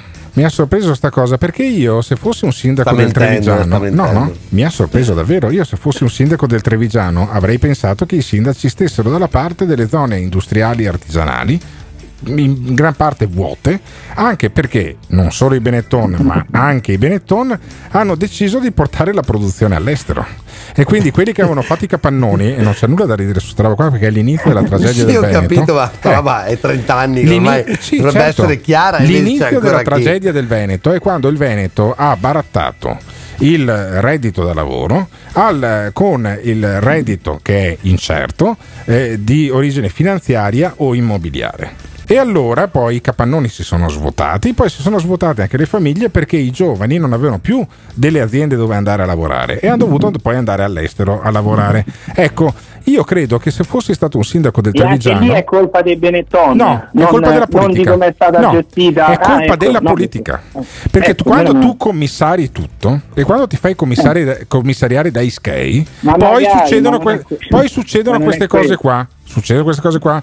Un della politica illuminata non avrebbe guardato con vanto alla settima provincia veneta Atimi-Soara. Le aziende locali e il tempo esultavano perché andavano e dicevano che figo Atimi-Soara, ci sono un sacco di aziende venete. Io non l'ho mai visto come un vantaggio per il territorio veneto, ok? Benissimo, 30 anni dopo ci sono i sindaci del Trevigiano che difendono ancora quelli come Benetton che hanno delocalizzato dovunque, tra la Serbia, la Tunisia, persino in Bulgaria sono andati a produrre, oltre che poi in Bangladesh, sappiamo com'è finita.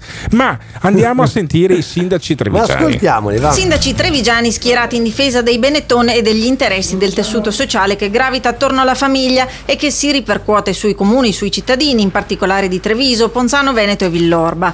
Tema caldo il Ponte Morandi, a 2 anni dal crollo che portò alla morte di 43 persone e la trattativa su autostrade che ha avuto una svolta nella notte durante un infuocato Consiglio dei Ministri in cui la famiglia Benetton ha accettato i vincoli imposti dal governo Conte con l'accordo di un'uscita progressiva di Atlantia da autostrade e l'ingresso dello Stato con Cassa Depositi e Prestiti.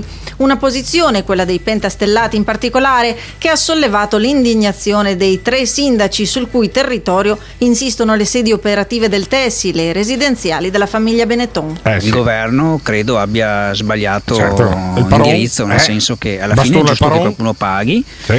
C'è un consiglio di amministrazione, c'è un CDA, ma non può essere a pagare una società nella quale fanno parte assicurazioni, e banche, e sotto questi ci siano migliaia di risparmiatori che hanno investito i propri risparmi. Un triangolo della solidarietà, quello dei tre sindaci uniti nella difesa del buon nome di un imprenditore che tanto ha dato al territorio, sotto forma di posti di lavoro, investimenti in impianti sportivi. Io credo che ci voglia rispetto nell'affrontare le tematiche. Ovviamente la questione del Ponte Morandi è una questione delicata, è una questione della gente, che ha visto anche parecchie vittime, però io credo che la caccia alle streghe che questo governo, in particolare il Movimento 5 Stelle, ha scatenato contro la famiglia Benetton non sia corretta. No, non è corretto. Una partita politica, insomma, che ha superato la fase di stallo, mettendo un punto sulla battaglia tra Stato e privato.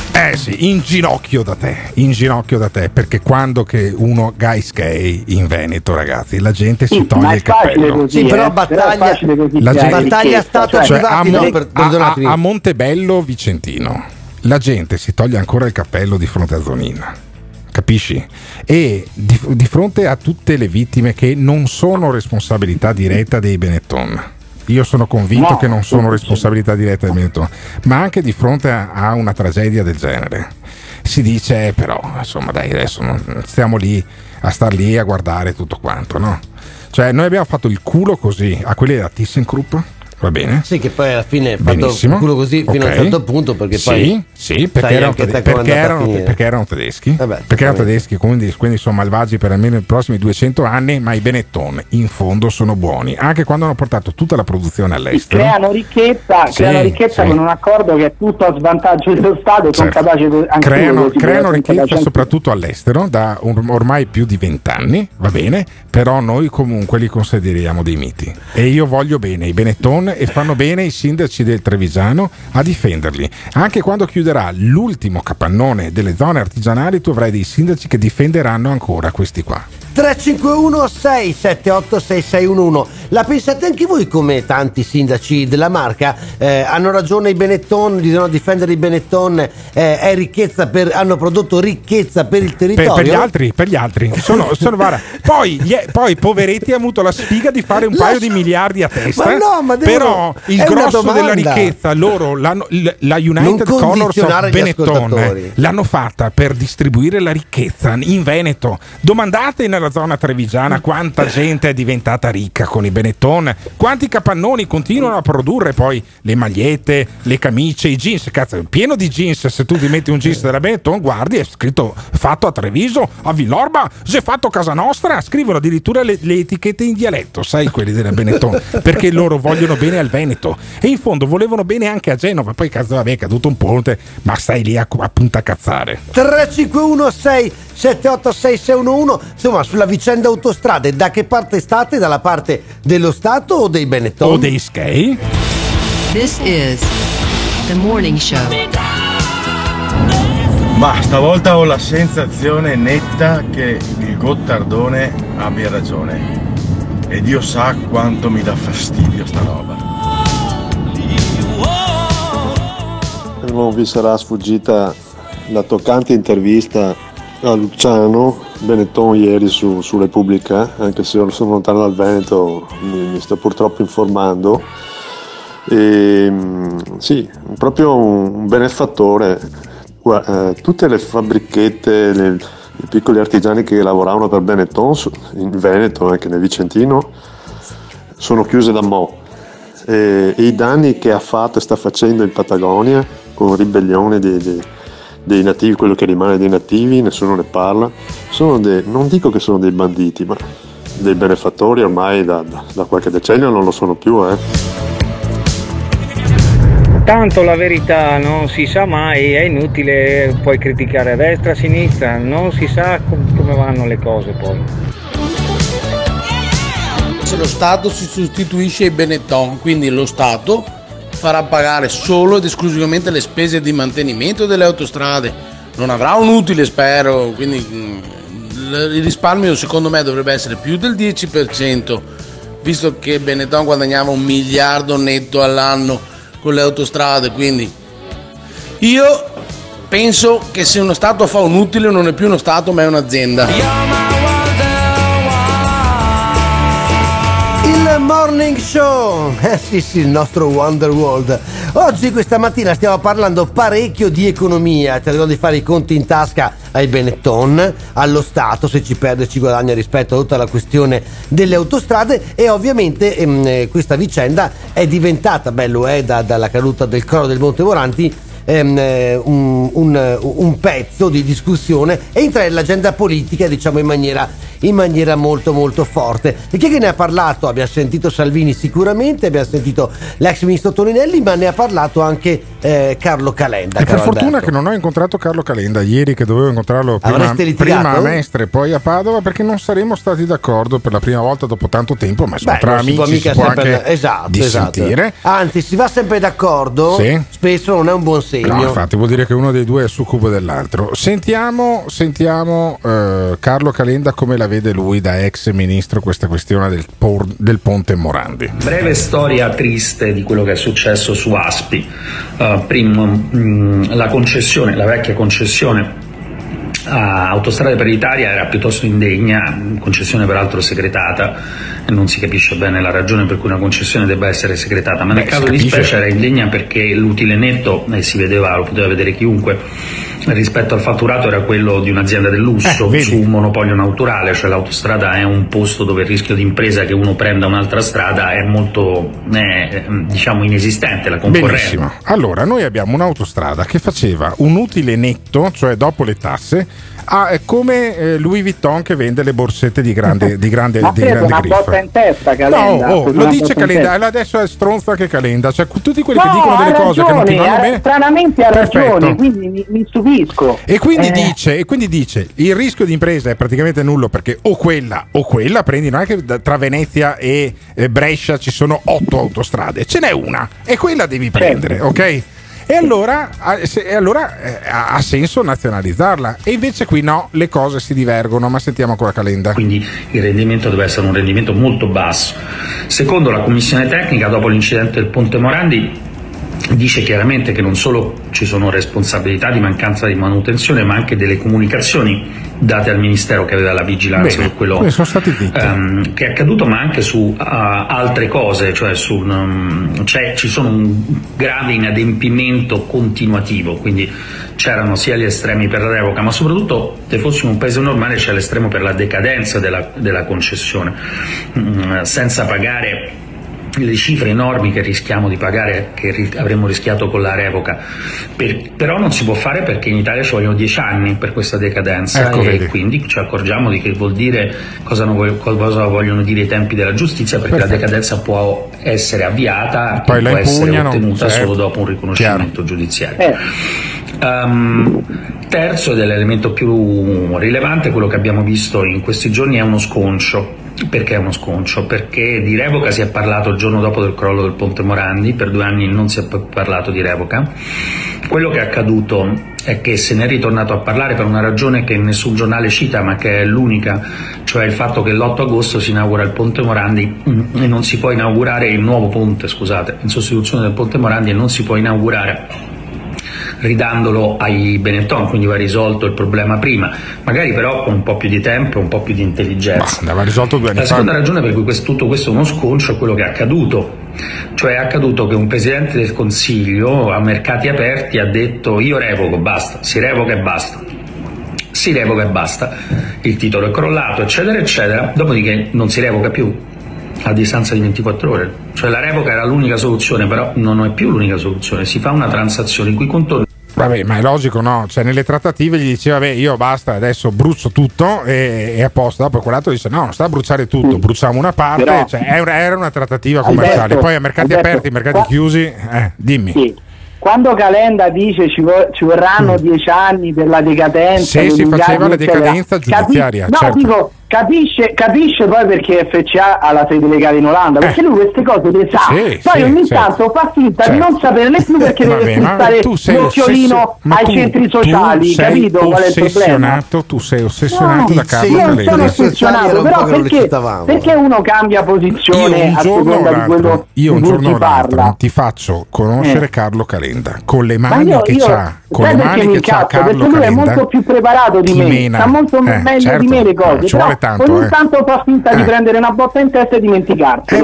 Quello è il problema. Però comunque insomma è scettico Calenda. Io sono molto meno scettico di lui. Credo che il governo, per una un governo che io non ho mai votato, come io non avrei mai votato uno del Movimento 5 Stelle, voglio dire, la componente principale di questo governo è del Movimento 5 Stelle. Io non ho mai votato per il Movimento 5 Stelle, quindi, però nonostante questo, nonostante questo a me piace la indicazione che è arrivata, quella di dire ok, prendiamo e facciamo uscire i privati, ritorna lo Stato, ritorna lo Stato anche a percepire quegli utili da azienda del lusso di cui parlava appunto Carlo Calenda, perché se vi andate a vedere gli utili degli ultimi anni dell'azienda dei Benetton, devo dire che è un'azienda che credo abbia pochi pari a livello di liquidità. Anche i bilanci dell'ANAS, anche i bilanci dell'ANAS. Benissimo, allora io credo che sarà possibile tenere come punto di riferimento, gli eruditi direbbero benchmark,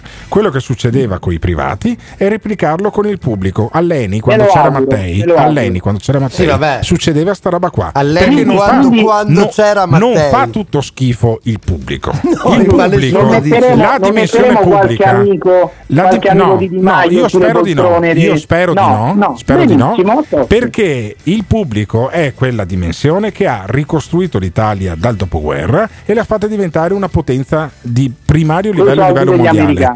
No, non solo con i soldi, con la creatività degli italiani, con il coraggio di gente che non commissariava un cazzo e prendeva le proprie decisioni. In prima persona. Avete sentito anche voi? Dai, come la pensate rispetto a questo argomento? Che cosa preferite? E mi avete talmente rotto le balle stamattina che vado via prima. Dai, però Alberto non può. Adesso lui ha sta roba che si rompe i coglioni e se ne va, capite? Ma non funziona mica così, eh? Ma pensate un po' voi se facessero così le aziende partecipate che partecipano, non so, Aspi se fosse andata di sua spontanea volontà, cosa sarebbe successo? Vabbè, vogliamo capire se a voi siete convinti insomma da questa operazione Autostrade. 351 678 6611. This is The Morning Show. I violenti abusi di potere sono accaduti e accadono anche da noi. Buonasera, è il signor Iaia che ci hanno segnalato una cosa sgradevole, volevo che lei la smentisse. Ci hanno detto che da lei parte una parte dello spaccio della droga qua in quartiere. I violenti abusi di potere. Credo che voi abbiate piacere che nella casa vicino alla nostra ci siano magari, non so, 15 marocchini che vivono in 5 metri quadrati. Perché il razzismo è presente anche da noi e allora è importante ribadire. Io qui lo ripropongo. Contrastare le politiche dell'immigrazione indiscriminata, coordinata da un ebreo, da un valdese, da un buddista, da un islamico, da un cattolico, da un Hare Krishna. Non mi interessa. Le identità dei popoli siano un patrimonio da preservare e da non cancellare. Io non respiro perché sono donna, disabile, immigrata, ebrea. Un ebreo, valdese, buddista, islamico, donna, disabile, musulmana, gay. Non mi interessa. Non respiro perché ho la pelle nera. I have a dream.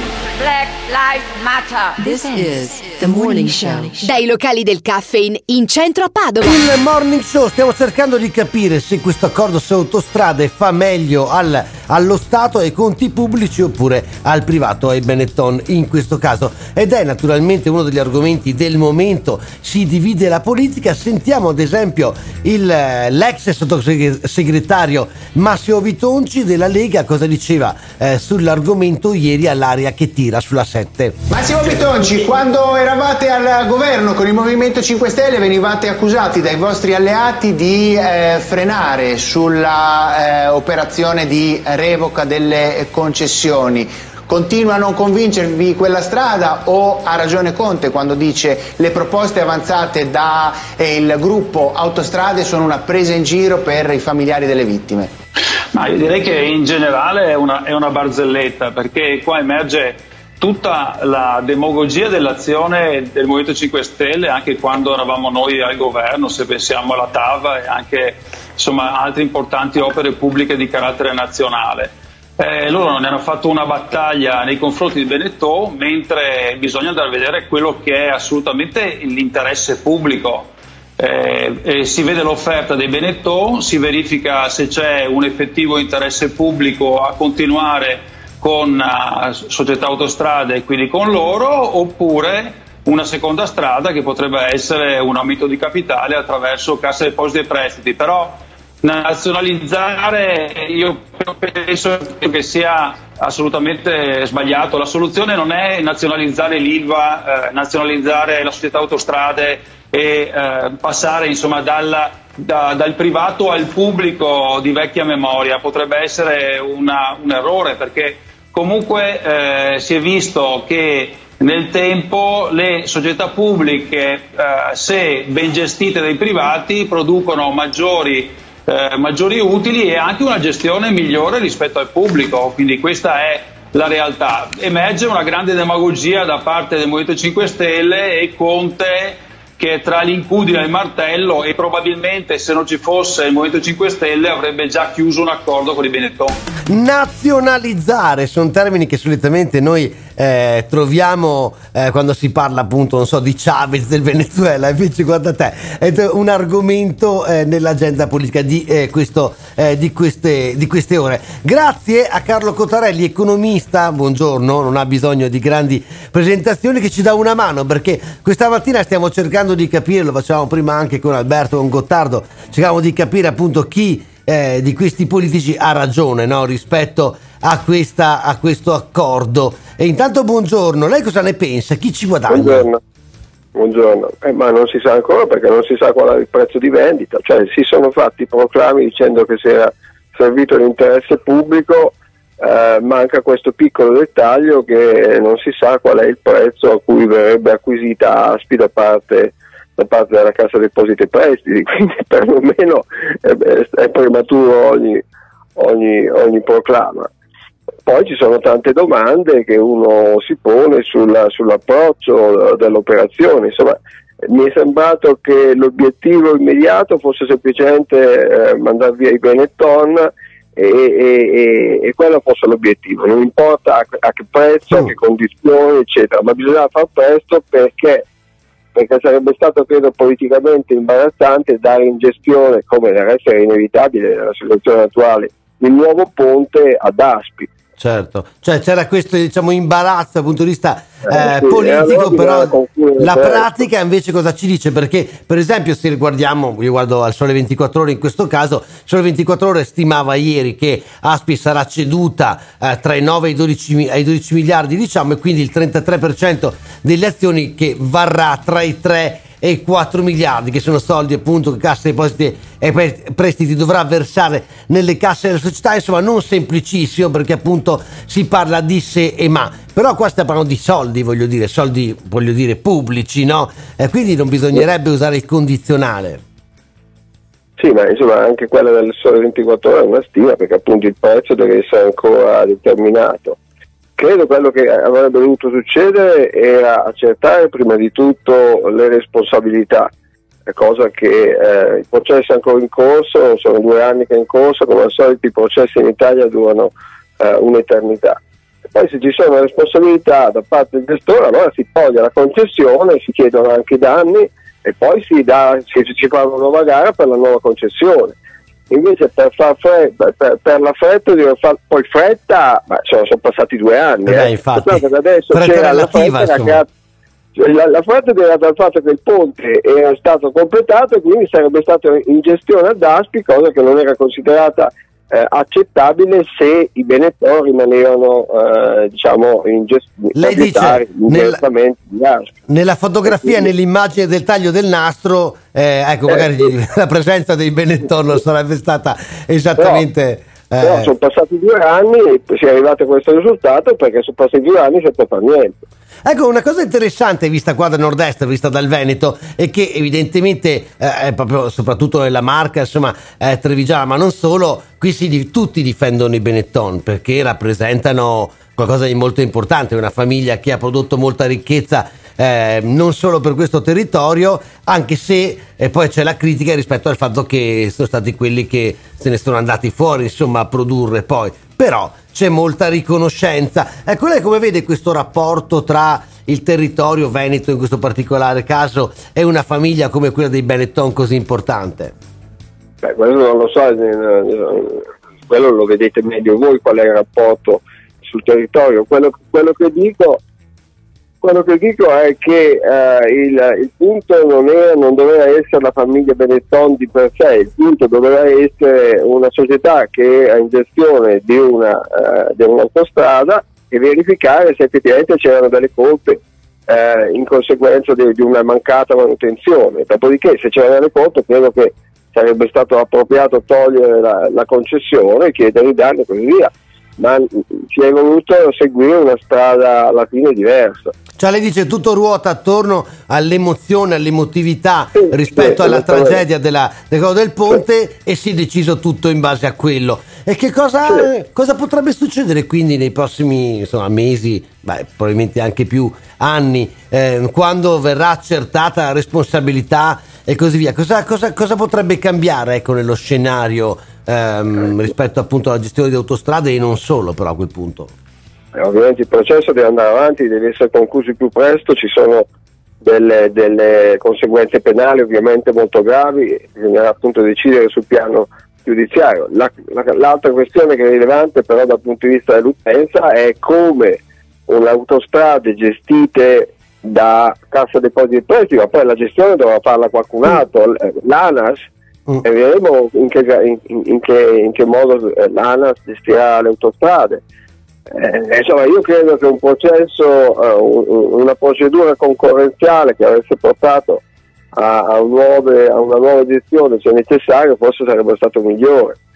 Vediamo adesso nei prossimi anni come sarà gestita Autostrade.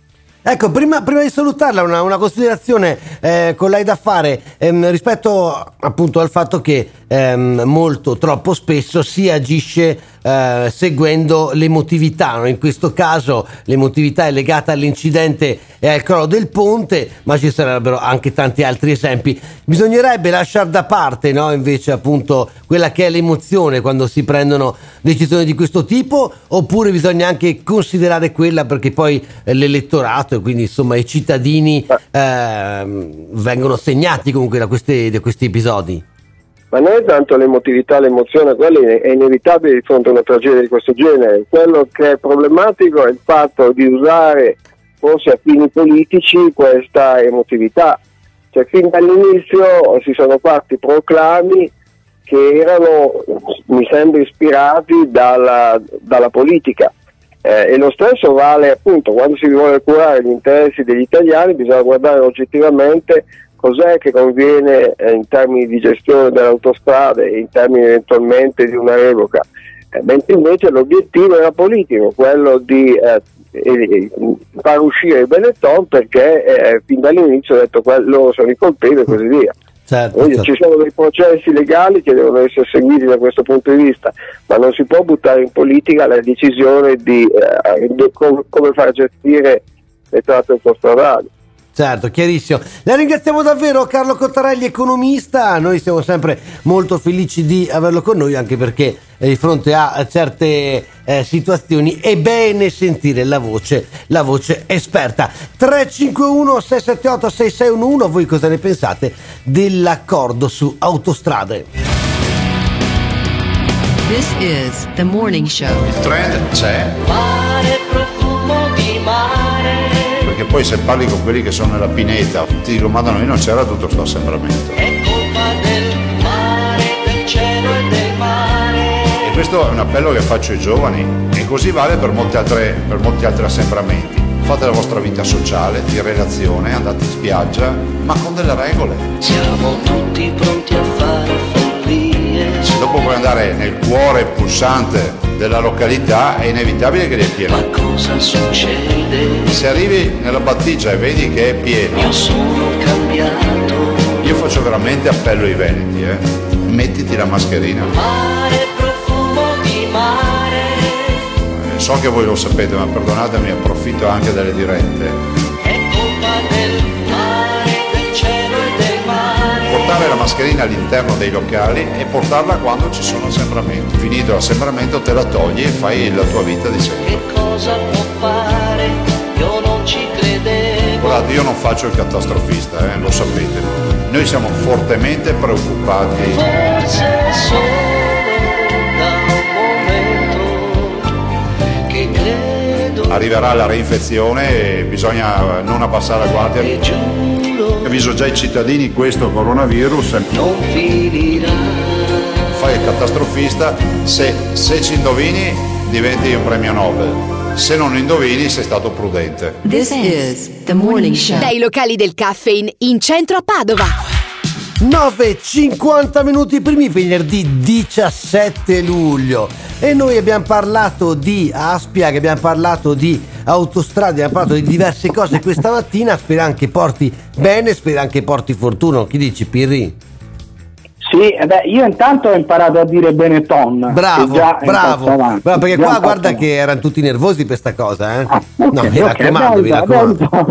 No, poi dico, abbiamo sentito parlare tutti di quanto siano stronzi Benetton, di quanti siano cattivi, da Di Maio a Salvini a Conte eccetera. Allora, perché chiedevano loro in ginocchio per un anno di governo giallo-verde di entrare dentro all'Italia e poi li ricattavano dicendo guarda che ti tolgo la revoca se non entri in Alitalia? Se tanto non erano in grado, perché chiedevano loro di salvare Alitalia? Però la morale di questa giornata ce la dà Virginia Raggi, che dice finalmente le autostrade tornano in mano pubblica, il pubblico può funzionare, lo dimostra quello che abbiamo fatto a Roma con ATAC, che è l'azienda di trasporto pubblico locale a Roma. Quindi tenetevi pronti, perché con le autostrade che tornano pubbliche avremo gli scioperi dei casellanti, le buche sul manto autostradale e poi ogni tanto i caselli prenderanno anche fuoco.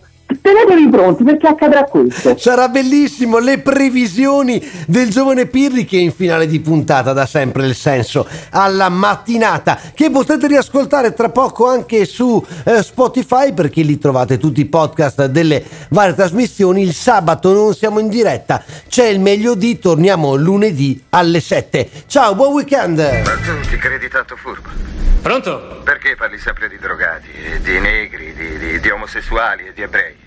Non potresti parlare di qualche altra cosa?